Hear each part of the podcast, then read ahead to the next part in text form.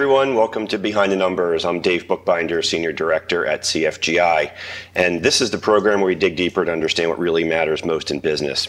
So, whether you're negotiating a mega deal, buying a new car, or just trying to get your kids to eat your, their vegetables, the reality of the matter is that every day we are in some form of negotiation. And today we're going to be going behind the numbers with Chris Voss, who is a former FBI negotiator, CEO of the Black Swan Group, and author of the best selling book, Never Split the Difference Negotiating as if your life depended on it. Chris, welcome to Behind the Numbers. Thanks for joining us. Thanks, Dave. Happy to be on. Thanks for having me on. Yeah, it's my pleasure. So I, I gave the audience the uh, 30 second overview. Do you want to just uh, tell us a little bit more about yourself and Black Swan, and then we'll dive into the topic at hand? Yeah, Black Swan Group, uh, the book Never Split the Difference. This is all based on uh, the emotional intelligence of hostage negotiators. And as it turns out, that stuff applies across the board. So I was the FBI's lead international kidnapping negotiator and taught negotiation, taught these techniques in a number of business schools across the country, you know, for proof of concept. And uh, people that learn how to negotiate like this are just killing it, just doing a great job with people as opposed to against them. The real key is to negotiate with people, not not against them. Yeah, and we're going to unpack a lot of that. And uh, unfortunately, we only have a limited amount of time, but I've got, as I mentioned to you before we went on here, about three hours worth of material to talk about. But let's take it from the top. Um, obviously, in hostage negotiation, you, you can't split the difference. It, it, doesn't work if you say you have half the hostages and we'll, yeah. we'll take the other ones. Um, but in our day-to-day life, for most civilians, when we're in negotiations, at some point, whether we're fatigued or just naive we get to that spot where we say, why don't we just meet in the middle? Why is splitting the difference a bad idea? Yeah, you know, it's uh, a compromise. Uh, it's a bad. Uh, what, what, makes it a bad idea? Would you compromise your principles? You know, I, I, saw a cartoon of an old married couple a long, long time ago that said, "Why don't we compromise? That way, we'll both be unhappy."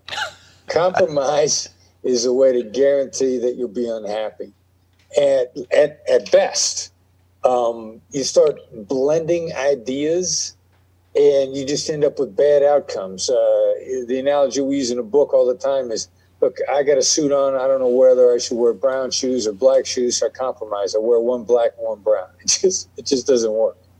Yeah, so we're going to dive into how maybe folks who are watching and listening can learn how to not split the difference.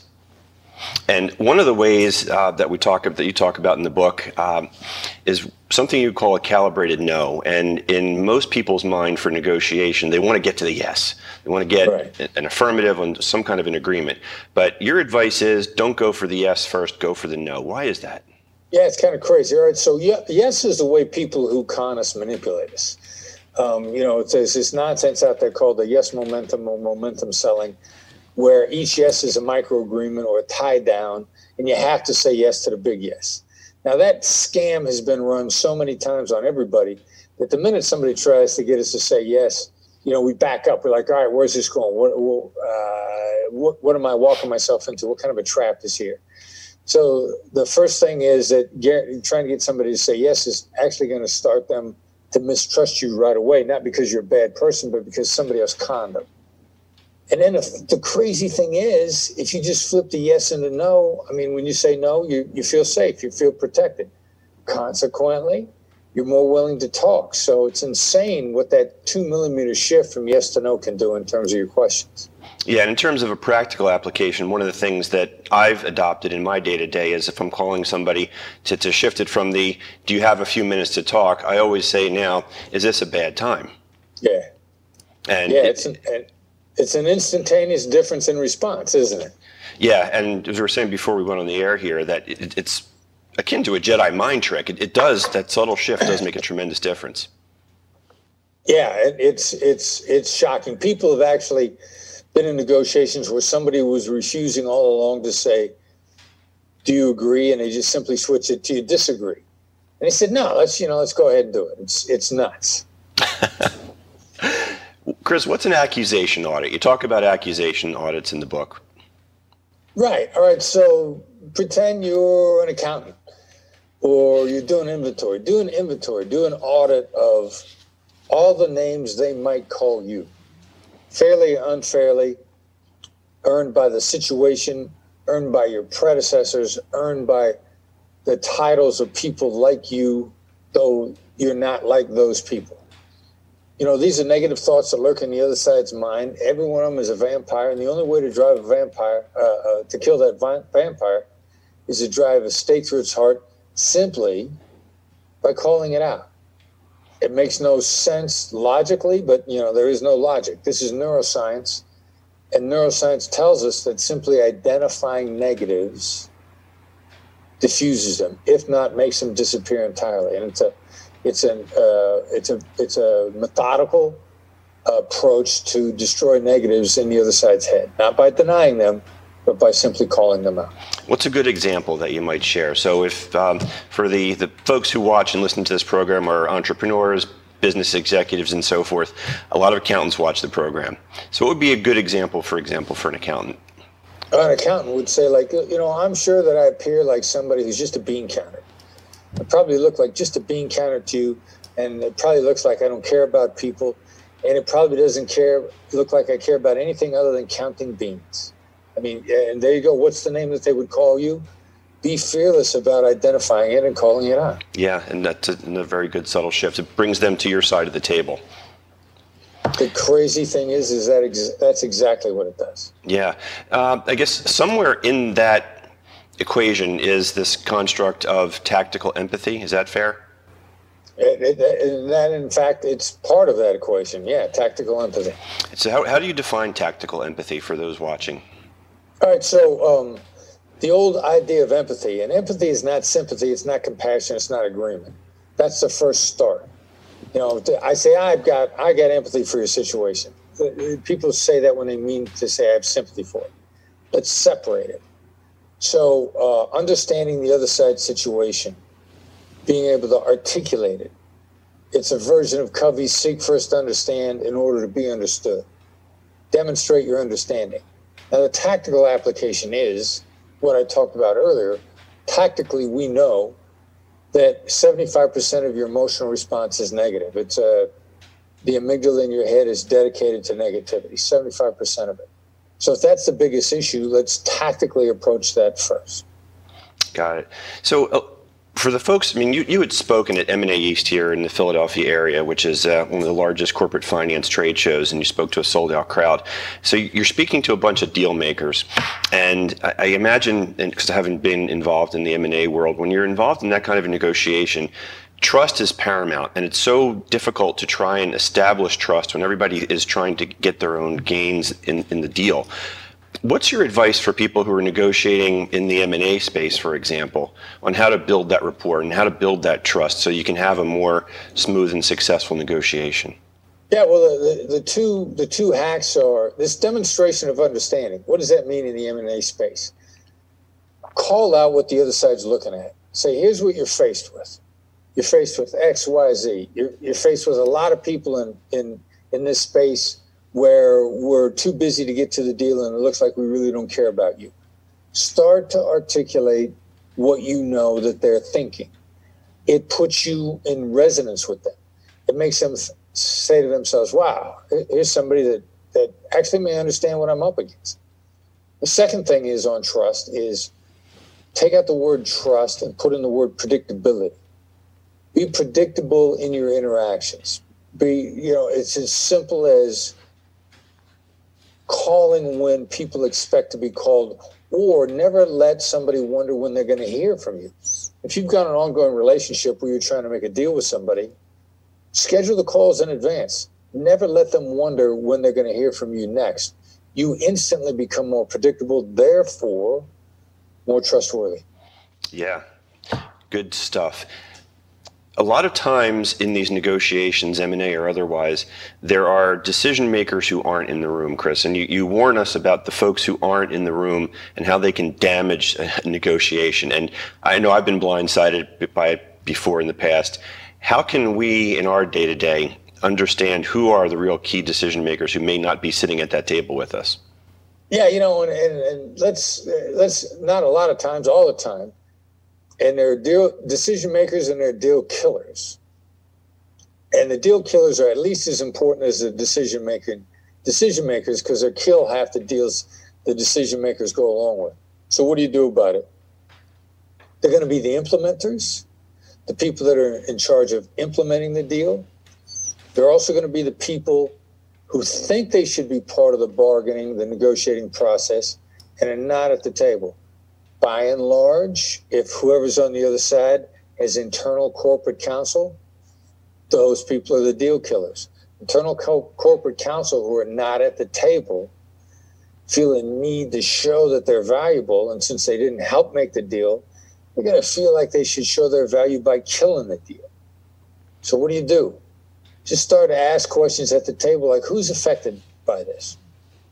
Uh, how are the people that are affected by this by this going to react? You're going to ask your, your who and how and what questions just to get them pulled into the process. They don't have to come to the table, but if they are made to feel like they're part of the process, they're much less likely to kill the deal. Yeah, and you said the who, how, and what questions. You deliberately didn't say the why questions. Ah, right? yeah. All right, so uh, good job catching that. The why makes people feel accused. And the tiny little shift of what caused you to, why did you do that to what caused you to do that? Why it makes people defensive in all situations, globally, in all cultures.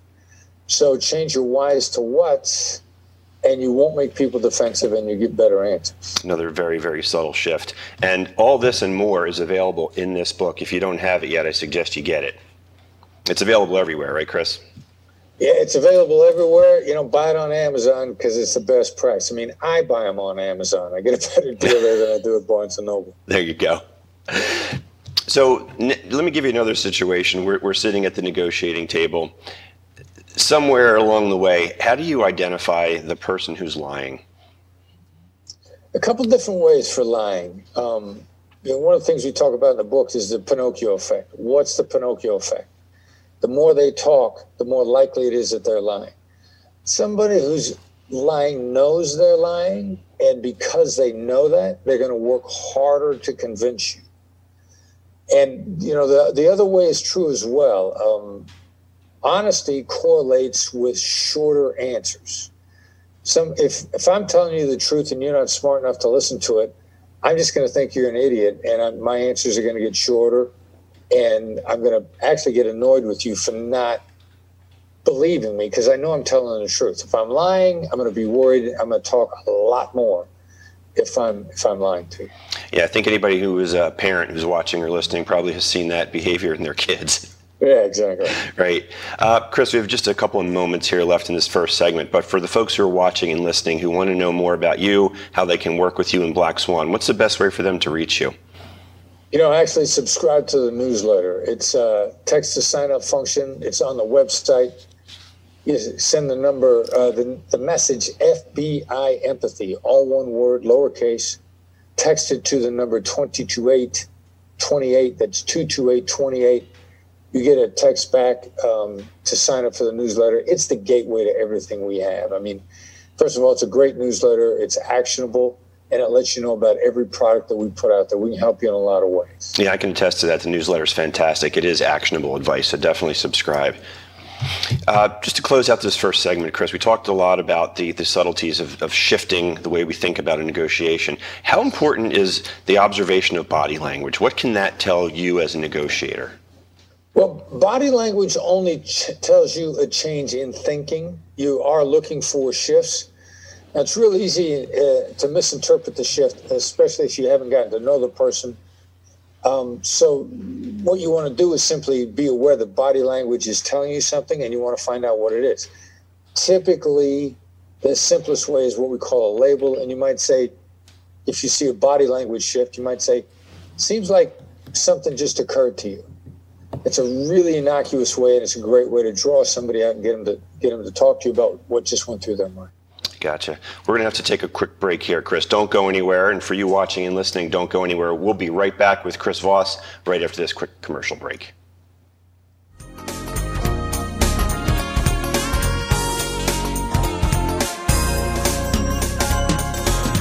Shelter dogs aren't broken. They've simply experienced more life. If they were human, we would call them wise. They would be the ones with tales to tell and stories to write. The ones dealt a bad hand who responded with courage. Do not pity a shelter dog. Adopt one. Say we've got grit, and we'll take it as a compliment.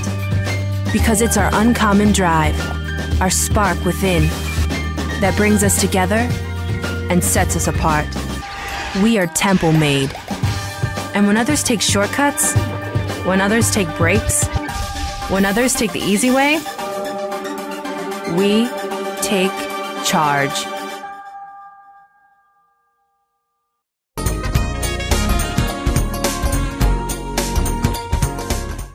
Everyone, welcome back to Behind the Numbers. I'm Dave Bookbinder, and today we're talking about how to negotiate like your life depended on it with Chris Voss, who is the author of this book, Never Split the Difference. He's also the CEO of the Black Swan Group. Uh, Chris, a lot of good stuff covered in the first segment. We ended it on the topic of labeling, but if you don't mind, I'd like to just go a little bit deeper into labels because there, there's a, a, subtle power in saying to someone, it seems like, it feels like, because it, it's it's non-accusatory and no one can say you're wrong because when you say it feels like that's judgmental how can we use labeling in our negotiations and we use labeling constantly for it's the MacGyver skill. It's just a verbalization of an uh, of an observation. Um, it, the simplicity of it is deceptive because it has this great effect on people. It sort of bypasses their defenses defenses and triggers their thinking and gets that thinking out of their mouth. Um, and that's why to throw a label on a dynamic or an emotion is so powerful because you're going to get the other side talking in a much less guarded way. One of our clients likes to refer to labels as a tool that unlocks the floodgates of truth talk. So this simple verbal observation, it seems like, it sounds like, it looks like, you'd be astonished at what you could call out. One of my favorites is uh, a guy's trying to get an appointment with the CEO. The secretary's actually blowing him off. And he just says, it feels like I'm getting blown off here you know, you say it innocently, not an accusation, uh, just innocently. And the secretary was, in fact, blowing him off. And that was a game changing moment for her because she felt like I could pass this guy on to my boss because he seems trustworthy, which is the feeling that you want to build into the conversations with the other person. And, and, and our client got the meeting with CEO. Yeah, one of the things that uh, that I've used before is in, in talking with, like, a, for instance, a customer service representative, uh, and you mentioned this in the book too, where you say something to the effect of, "It seems like you're not able to do anything more," and that subtle shift kind of inspires them to want to do more. Yeah, it actually does. I mean, uh, people, if they can, if they can dig deeper, if they can find another option, another alternative, it really triggers their brain, the brainstorming that they have on their side, and, and more than likely there is something else they could do. Yeah. Let's talk a little psychology, and, and I want to talk about the psychology of risk avoidance. The idea about people thinking that it's more important to avoid a loss rather than to seek gains. How, how does that impact a negotiation? Yeah, and I, you know, it wasn't me that made that up. That is actually Danny Kahneman, Nobel Prize winner in 2002, pointing that out that uh, people are, are much more likely to take a risk to avoid a loss than they are to accomplish a gain, and, which is the opposite because business is all about pitch and gain, right? Yeah. Well, you go much farther by highlighting what the losses would be by inaction or the losses by a bad decision, which is why you need empathy because it's so powerful. You don't use tactical empathy first, the other side feels taken hostage. Yeah. So, you know, what about not doing something is going to cost them is more likely to spur them to action. Interesting.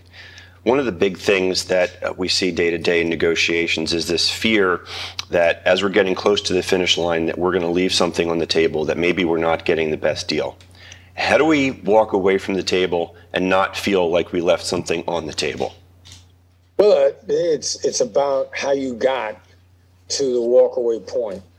Um, one of the best skills that we teach we teach and that um, most people uh, everybody makes a huge difference with is being able to say how am i supposed to do that? as a response to a counteroffer from the other side uh, or any offer. Um, it it drops empathy into the situation. The other side begins to show you empathy because the issue is not whether the answer, the issue is what they had to think of to come up with the answer. And they take a much broader look at the situation when you ask that question, and they kicks them into brainstorming mode. At some point in time, they're going to say, "If you want the deal, you'll do it." That's actually the perfect place to end up because that's when you know you didn't leave anything on the table. Interesting. It's all very subtle. Um, it requires a keen sense of awareness, right? Yeah, which everybody can have with practice. Um, it's just a matter of getting in the practice, and your your awareness will actually come to you very quickly. Yeah. Okay. One of the techniques that you talk about often is the use of mirrors. What's an example of how someone can use mirroring to their uh, advantage? Yeah, it's it's nuts. Mirroring is not the body language mirror. The hostage negotiator's mirror is just repeating the last one to three ish words of what somebody's just said, and then occasionally maybe a selected one to three ish words. Never more than five. It could be as few as one. And it just triggers something in the other side where they want to expand and go on. I mean, it's this great connector of thought. And, you know, there's some people who love mirrors so much, they go around all day long. That's all they do. And everybody they talk to opens up and reveals incredible amounts of information to them. So it triggers something. Uh, it triggers something. There you Yes. go. That So is it fair, a nice is fair to use it in that context where I go back to an earlier statement that you make and try and mirror something that wasn't necessarily the last thing you said? Yeah, you can. I mean, Okay. uh, we, we taught it as off of the last three words just so people get their repetitions in and build the skill. But when you're really good, if somebody said something you want to go back to and you want to say, what did you mean by that? A better way is to go back and just mirror those words, and it takes them right back there, and then they expand them. Okay. Uh, Chris, there's a lot of folks who watch and listen to this program who are entrepreneurs uh, or have an entrepreneurial itch. And uh, we're saying off the air about your, your TED talk. You made a joke about what do you do if you're an FBI negotiator and now you're out of the FBI? Well, you write a book. Um, Yeah. But you had a, a journey of entrepreneurship, as I like to call it. You're a CEO of a, of a successful business. You do a lot of public speaking. What can you talk a little bit about what that experience was for you, that journey of entrepreneurship? Yeah, well, um, first of all, you want to go fast, go alone. You want to go far, go as a team. I mean, my team principally that I pulled in, fir- first it was my son Brandon, who's the president of my company. You know, we started pulling people in early on. And then, then shortly after that, you know, his now bride, my daughter in law, is ridiculously organized. Neither he nor I nor are organized. So I started to assemble a team. And, you know, I took my time. Um, some people that I liked didn't work out. Uh, some people that I would trusted did. And so the team got assembled, and, and then then the triggering event, you know, the the moonshot came, the 10x event came when when we published the book. I mean, there's just nothing like publishing a book. Even a lot of my friends are self-published. There's a bona fides that comes with that publishing a book that shows that you you've got expertise that you can display. It shows you can finish a project. It's no small project getting a book published. There's just so many game changing differences from publishing a book. Really, uh, once you've assembled your team, because then now your team is in a position to take advantage of the boost it's going to give you. Yeah, so for folks who are watching and listening, Chris, if they want to either work with you, learn more about you and the organization, or how maybe they can get you to come speak at one of their events, what's the best way to contact you? All right, so info at blackswanltd.com, info at blackswanltd.com. That'll get triaged depending upon what you're after inside my company and sent to the right person, whether you want a keynote speech, which I do, whether you want corporate training, whether you're a top performer and you want individual training. We cater to the top performers, the 1%. And if your goal is to, if you are the one percent, your goal is to become the one percent, then we're your guys. There you go. So, Chris, a lot of us in our day to day are taught that the first impression is, is what we really want to focus on. But I, I saw you do a keynote and you drilled this into my head where you say the last impression is the lasting impression. Why is that so important? Yeah, you know, I, I said I said at a talk a long time ago. Gallup, uh, Gallup poll organization, is sitting on a ton of data of human nature data, um, which makes sense because they've been polling people about their reactions for eight thousand years, and they said people don't remember things the way it happened; they remember the most intense moment and the way it ended. So the last impression is a lasting impression. You can get away with a mediocre first impression. You know, all the training we have on first impressions is really so we don't make a bad first impression. You can't get away with a mediocre last impression. Uh, if you want the relationship to continue, every interaction is going to be seeded by the previous interaction and how that previous interaction ended. So the last impression is the lasting impression is a rule of uh, a law of human nature that's just completely unavoidable. What's a good way to make a great lasting impression? Well, typically it would be whatever you would say up front, just move it to the end.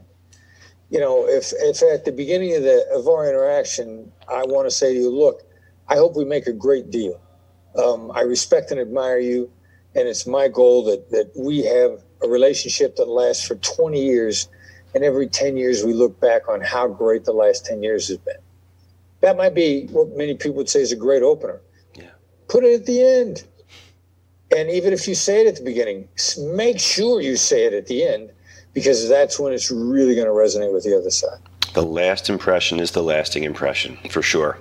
We only have a couple of minutes to go here, Chris, unfortunately, but I want to delve into a little bit more psychology. We, again, we are all taught listen to understand. And then you go one step further and you say, but don't say, I understand. Right. Why is it so important that we don't say, I understand? Well, I understand we've been conditioned whenever we hear that. That's when somebody wants us to shut up. It's I, uh, and they want to talk. I understand we've been hit with it, battered with it. When somebody says, "I understand, but here's why you're wrong. Here's why I'm right." I mean, it's it's a battering that comes right after I understand. So it's not anybody's fault that doesn't make that mistake.